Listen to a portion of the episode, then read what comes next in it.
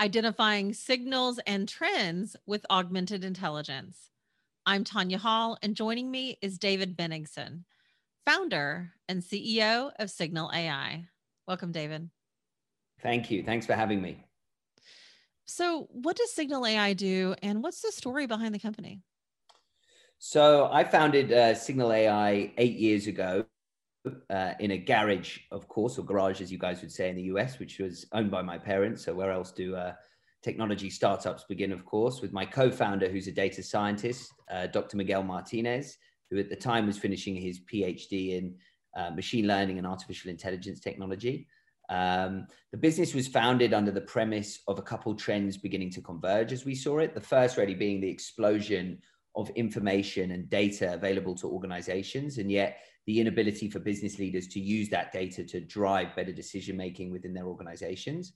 The second trend or challenge that we saw many big companies facing was the fact that they're exposed to more risks, more threats, more issues than ever before, and yet they don't have effective radar to get ahead of those risks and threats in an efficient uh, and effective manner. Uh, and then the third trend we saw was the emergence of machine learning and AI as a set of technologies that we fundamentally believe were going to change the world, but in particular could be applied to those challenges faced by uh, organi- organizations with a view to turn those into opportunities. And so our thesis was if we could aggregate the world's information uh, into a single platform and be ambivalent about media type and language and modality and format, uh, and then apply a layer of machine learning that could be trained by experts from within these large organizations, we'd be able to unlock a set of insights that would help business leaders make better decisions, but more specifically get those risks, threats, uh, and those opportunities uh, faster and more efficiently. Augmentation is a very important word in your universe.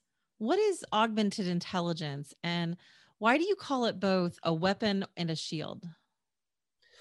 So I believe uh, we're at the dawn fundamentally of the age of augmented intelligence, which, which in, in my mind is the industrialization of, of analytics, where machines can be trained to essentially learn and enhance human thought and knowledge.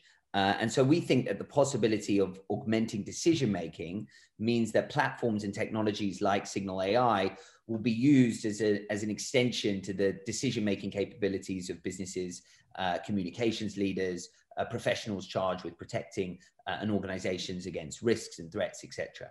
And what we believe is that these, uh, th- these technologies are going to empower leaders to surface insights in the moment. So before you have to ask, the system has served up nuggets of intelligence or, or warnings of risk uh, or emerging opportunities for you. And our platform, the Signal AI platform, essentially does that. So it scans the world's information analyzing it on behalf of the user and checking for hidden risks and opportunities. Uh, the change can be seen as moving from a kind of passive system where you have to ask or request or tell a tool uh, the, the, the, the stuff that you're interested in and then expect it to kind of bring that information back for you. Whereas this interactive system will essentially kind of augment these professionals in a much more intuitive and frictionless uh, and kind of natural manner.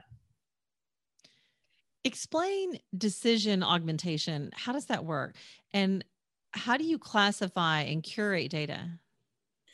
So, a decision augmentation solution, which is the, the, the, vision of where we want to take Signal AI as a business, is, is essentially building a system that can come to understand your decision context, uh, sift through the world's deluge of information on your behalf, and then deliver knowledge for informed and confident uh, decision making.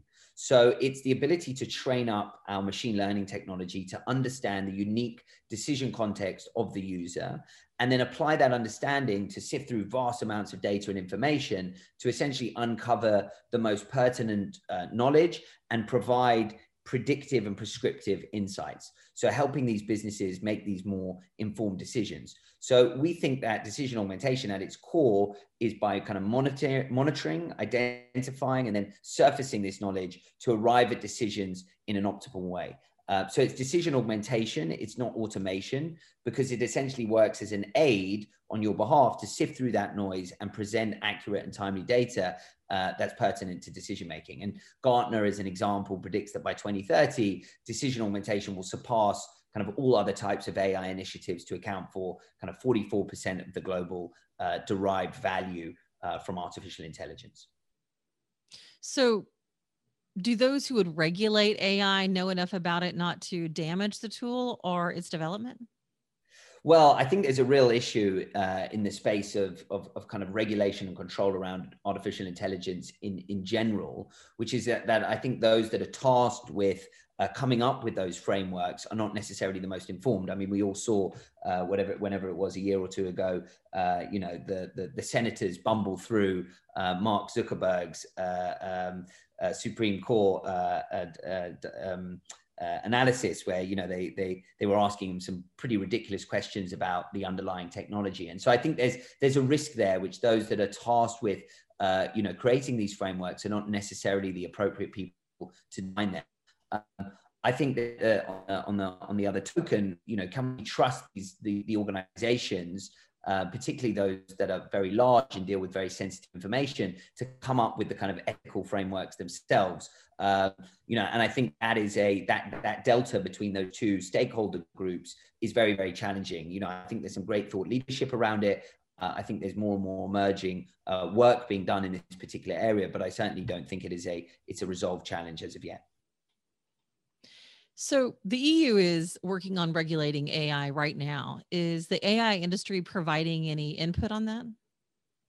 Yeah, I mean, we've we we ourselves have been counselled on the topic and and have worked uh, closely with some of the, the institutions here in the UK uh, that have been actively involved in, that. I think there's been a, a, a better approach to trying to elicit expert knowledge from the thought the thought leaders and the practitioners at the coalface. But I, I still think there is a there is a delta in a gap in in knowledge and expertise when it comes to understanding how to regulate and how to build the right frameworks uh, and the right kind of parameters, ethical parameters uh, to govern and define um, these industries. And there's also the challenge around uh, competition, because if the EU implement a set of uh, constraints or regulations around how AI uh, can, can be practiced, uh, and can be built. You know, does that leave companies operating within this region uh, at a competitive disadvantage to those operating in the US or in China. So I, I think it, it, it is a really, really knotty issue. Uh, there are no easy answers to it. Uh, the good thing it is it, it is starting to get much more attention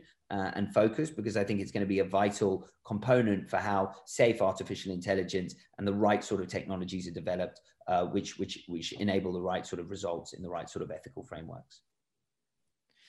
So, what are the next milestones you see for augmented intelligence? What will it be doing for us in a year or two that's not doing now? So one of the big areas that, that Signal is focusing on is, is, is moving from kind of backward looking analysis, you know, taking historical information and surfacing really important and interesting and impactful insights from that data to our customers to one that is starting to look at, at, at a more forward looking perspective. So we believe that in using and deploying the technologies we've developed by enabling our customers to train up these technologies and then enabling us to connect the knowledge we extract from the data through technologies like our knowledge graph, uh, for example, that we can start preempting or predicting changes in relationships between companies, people, products, ingredients, diseases, risks, issues, etc. And that's super exciting because we're starting to move to a world where we want to be able to kind of preempt and predict a reputational threat before it has emerged for an organization or spot a regulatory change based on kind of sentiment from policymakers before it impacts a, client of ours or enable an organization to get ahead of emerging uh, competitive uh, uh, risk or competitive dynamic in a market that they operate in. So we're looking to from this kind of backward looking analysis to one that is more predictive. And ultimately, the holy grail is to move one where we can actually be prescriptive, where you can say you should take this action based on the historical analysis we've made and the prediction that we're we're surfacing uh, looking forward. We actually think this is the sort of action you should take in order to respond to that particular threat or opportunity. David Benigson, CEO at Signal AI. If somebody wants to connect with you, David, maybe they want to find out more about your work, what's the best way they can do that? Probably best to uh, look up Signal AI uh, and, and contact us uh, there. We're at www.signal-ai.com. Thank you. Absolutely. And thank you for your time. And find and subscribe to more of my interviews right here on YouTube, iTunes, Spotify, Stitcher, or at tanyahall.net. Thanks for watching.